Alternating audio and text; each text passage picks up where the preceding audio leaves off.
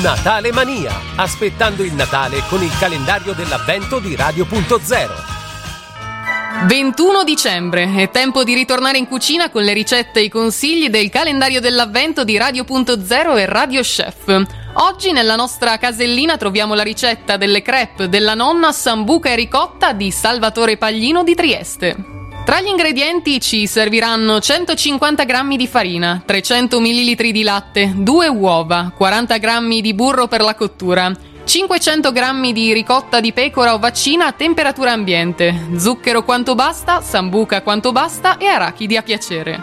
Per il procedimento sbattete le uova con il latte in un recipiente, unite a poco a poco la farina fino ad ottenere un impasto liscio e lasciatelo riposare per 30 minuti coperto in frigorifero. Scaldate una padella con una noce di burro, versate un mestolo di impasto e roteate. Dopo circa mezzo minuto girate e cuocete dall'altro lato. A parte lavorate la ricotta con una forchetta, aggiungete lo zucchero e la sambuca poco alla volta a piacere e amalgamate con un cucchiaio di legno. A questo punto è tempo di aggiungere alcune arachidi tritate sempre a piacere. Riponete al centro delle crepe un cucchiaio abbondante di composto, richiudete a fagottino, girate e spolverate con lo zucchero a velo, un tocco finale di grande gusto.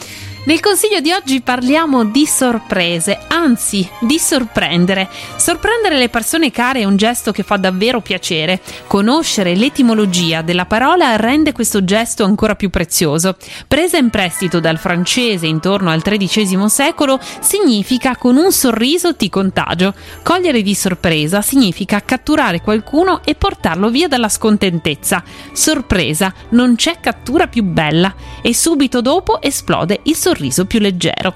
L'etimologia di questa parola l'abbiamo presa dal libro Alla fonte delle parole di Andrea Marco Longo, una bellissima escursione su quanto l'etimologia delle parole ci può dire delle nostre origini, della nostra storia e di noi e anche per capire quanto peso effettivamente possono avere le parole che usiamo e che indirizziamo verso gli altri.